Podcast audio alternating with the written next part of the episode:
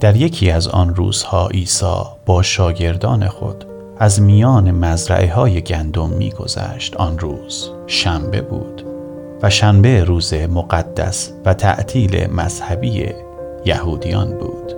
شاگردان عیسی که گرسنه بودند شروع کردند به چیدن خوشه های گندم و خوردن دانه های آن.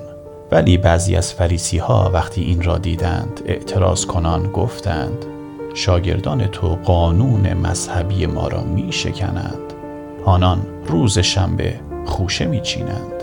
عیسی به ایشان گفت مگر شما در کتاب آسمانی نخوانده اید که وقتی داوود پادشاه و دوستانش گرسنه بودند چه کردند؟ ایشان وارد خانه خدا شدند و نان مقدس را خوردند که فقط کاهنان اجازه داشتند بخورند. کار ایشان نیز قانون شکنی بود.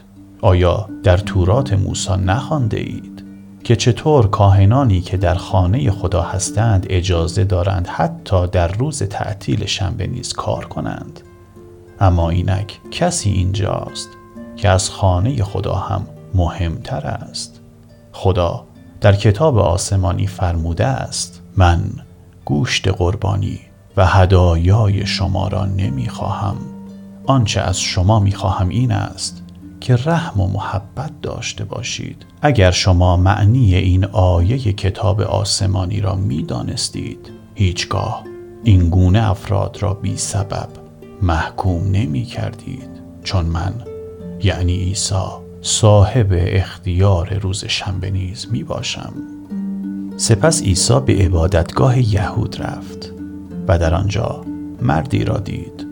که دستش از کار افتاده بود فریسی ها از عیسی پرسیدند آیا شفا دادن در روز شنبه از نظر دینی جایز است؟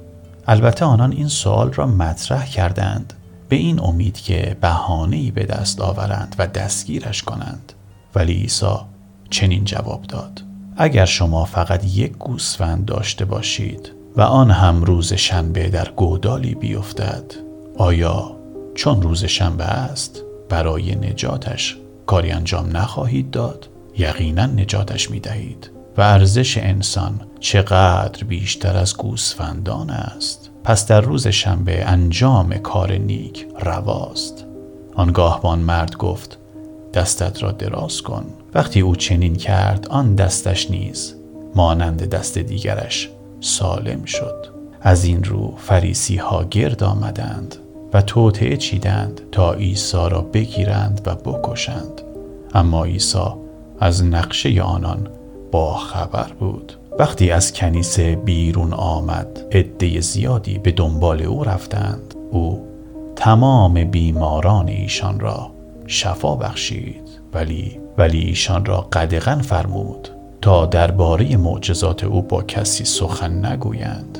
و این در واقع پیشگویی اشعیای نبی را به انجام رساند که میفرماید این است بنده من که او را برگزیدم او محبوب من است و مایه شادی من. من او را از روح خود پر می کنم تا قومها را داوری کند نه می جنگد و نه فریاد می کشد و نه صدایش را کسی می شنود شخص ضعیف را از پای در نمی آورد و امید مردم را هر قدر نیز که کوچکند از بین نمی برد.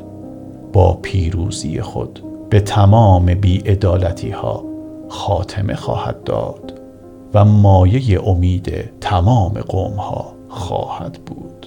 سپس دیوانه ای را نزد عیسی آوردند که هم کور بود و هم لال. عیسی او را شفا داد به طوری که او توانست هم سخن بگوید و هم ببیند. مردم تعجب کردند و گفتند گویا این عیسی همان مسیح موعود است. ولی هنگامی که خبر این معجزه به گوش فریسیان رسید گفتند عیسی به این دلیل می‌تواند ارواح ناپاک را از مردم بیرون کند که خودش شیطان و رئیس دیو هاست عیسی که فکر ایشان را درک می کرد فرمود هر حکومتی که به دسته های مخالف تقسیم شود. نابودی آن حتمی است. و همچنین شهر یا خانه ای که تقسیم شود برقرار نخواهد ماند. حال چگونه ممکن است شیطان بخواهد شیطان را پیروی کند؟ زیرا این کار باعث نابودی حکومتش خواهد شد. اگر شما معتقدید که من با نیروی شیطانی ارواح ناپاک را بیرون می کنم پس هم مسلکان شما با چه نیرویی آنها را بیرون می کنند آنان خودشان جواب این تهمت شما را می دهند ولی اگر من به وسیله روح خدا ارواح ناپاک را بیرون می کنم پس بدانید که ملکوت خداوند در میان شما آغاز شده. کسی نمی تواند حکومت را از چنگ شیطان بیرون بکشد. مگر اینکه نخست او را ببندد فقط در این صورت می شود روحهای شیطانی را بیرون کرد. هر کس به من کمک نمی کند به من ضرر می رساند اگر کسی حتی به من کفر بگوید و یا گناه دیگری مرتکب شود امکان بخشایش او وجود دارد اما بی حرمتی به روح القدس هیچگاه بخشیده نمی شود نه در این دنیا و نه در آن دنیا. درخت را باید از میوه شناخت. درخت خوب میوه خوب می دهد و درخت بد میوه بد. ای مارها شما که باطنتان انقدر بد است چگونه می توانید سخنان نیک و درست بر زبان بیاورید؟ زیرا سخنان انسان نشان دهنده باطن اوست. از سخنان انسان نیک می توان پی برد که در باطن او اندوخته ای نیکو وجود دارد. همچنین سخنان انسان بدذات نیز از اندوخته بد دل او خبر می دهد. این را نیز به شما بگویم که برای هر سخن بیهوده باید در روز داوری به خدا جواب بدهید. پس گفته های شما از حالا سرنوشت شما را تعیین می کند. چون به وسیله سخنانتان یا تبرئه می شوید یا محکوم.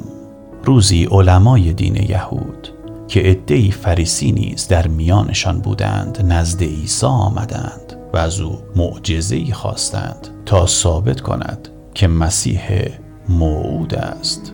اما عیسی به ایشان جواب داد فقط مردم بدکار و بی ایمان طالب معجزات بیشتر می باشند اما معجزه دیگری به شما نشان داده نمی شود به جز معجزه یونس نبی زیرا همانطور که یونس سه شبانه روز در شکم آن ماهی بزرگ ماند من نیز سه شبانه روز در دل زمین خواهم ماند. در روز داوری مردم نینوا بر ضد شما قیام کرده شما را محکوم خواهند نمود.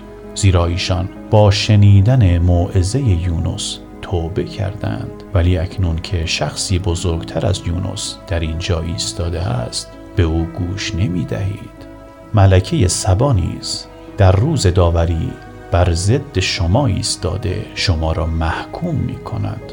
چون او از راه دور برای شنیدن سخنان حکیمانی سلیمان به سرزمین او آمد در حالی که اکنون شخصی بزرگتر از سلیمان در اینجا ایستاده و شما به سخنان او توجهی نمی کنید. این قوم بدکار مثل کسی است که دچار روح ناپاک شده. زیرا وقتی روح ناپاک از وجود چنین شخصی خارج می شود برای مدتی به بیابانها می رود تا جای راحتی پیدا کند ولی جایی نمی یابد و دوباره به سراغ آن شخص می آید و قلب او را پاک و خالی می بیند پس هفت روح خبیستر از خودش را یافته با هم وارد وجود آن شخص می شوند و در آنجا می مانند در نتیجه وضع این شخص بدتر از اولش می شود در همان حال که عیسی در آن خانه این سخنان را برای مردم بیان می کرد مادر و برادرانش بیرون منتظر او ایستاده بودند. پس یک نفر برای عیسی پیغام آورد و گفت مادر و برادرانت بیرون منتظر تو هستند. عیسی گفت مادر من کیست؟ برادرانم کیستند؟ سپس به شاگردانش اشاره کرد و گفت اینها هستند مادر و برادران من. هر که پدر آسمانی من اطاعت کند برادر خواهر و مادر من است.